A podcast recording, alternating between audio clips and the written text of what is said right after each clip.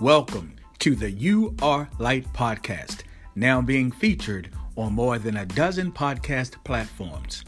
My name is Gus, and I'm your host. Today, we discuss walk in your authority. Please stay tuned.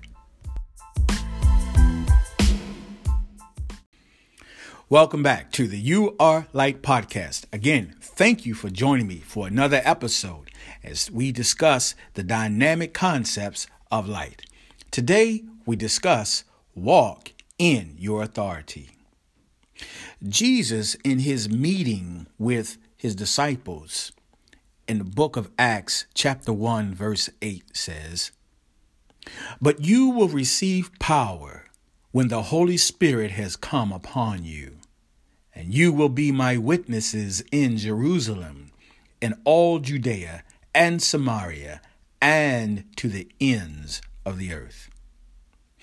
Walking in your authority isn't about being boastful for boastful sake, nor is it about claiming a sense of superiority in the company of others.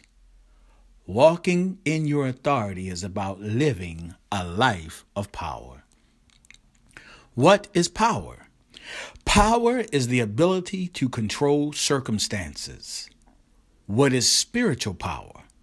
Spiritual power is an ability not to be controlled by circumstances.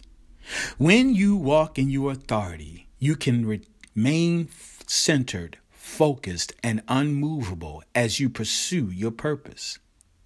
What is your purpose? To glorify God. The world expects you to cave in in the face of adversity. It is almost anticipated to hear the complaints of others as they face trials and tribulations. All of us have been guilty of this at some point. However, when you walk in your authority, you discover there is a source of strength that surpasses all understanding.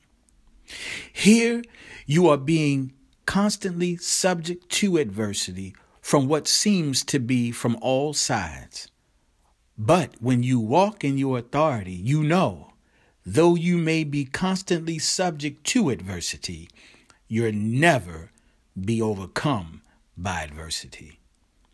Your authority is not predicated on whether you are facing life's ups or downs. So, why should you institute your authority according to life situations?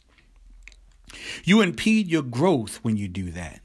So, instead, Practice walking in your authority daily by centering yourself as often as you can each day. It's a good practice to start your day before getting out of bed with a simple, Lord, thank you. Yes, you may have bills awaiting the moment you set your feet on the floor. You may be anticipating surgery. You may have to take three buses to get to work after dropping your child off at daycare. You may be facing financial troubles that seem more of an everlasting nightmare than a temporary inconvenience of life. You may be facing stress at work or school. You may simply be living a great life but feel a sense of emptiness. Let me assure you, you are intended to live a great life. You were born for greatness. However, what is your definition of greatness?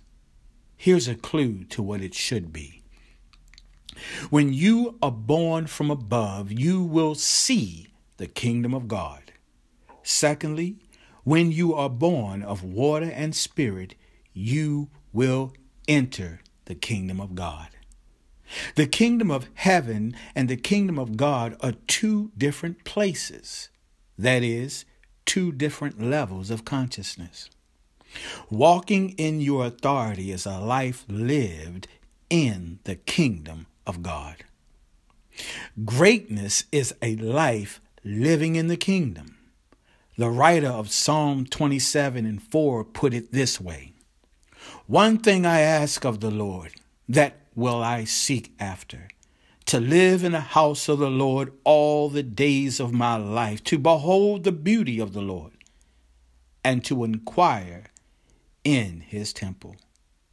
Today, walk in your authority and start by turning your light on. I love you. God bless.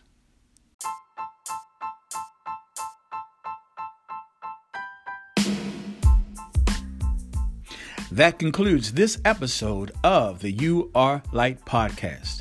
Thank you again for joining me. And again, I would love to hear from you. Send me an email at I, the letter I, temple of light at gmail.com. Again, I, temple of light at gmail.com. Until next time, walk in your authority. And remember, please turn your light on.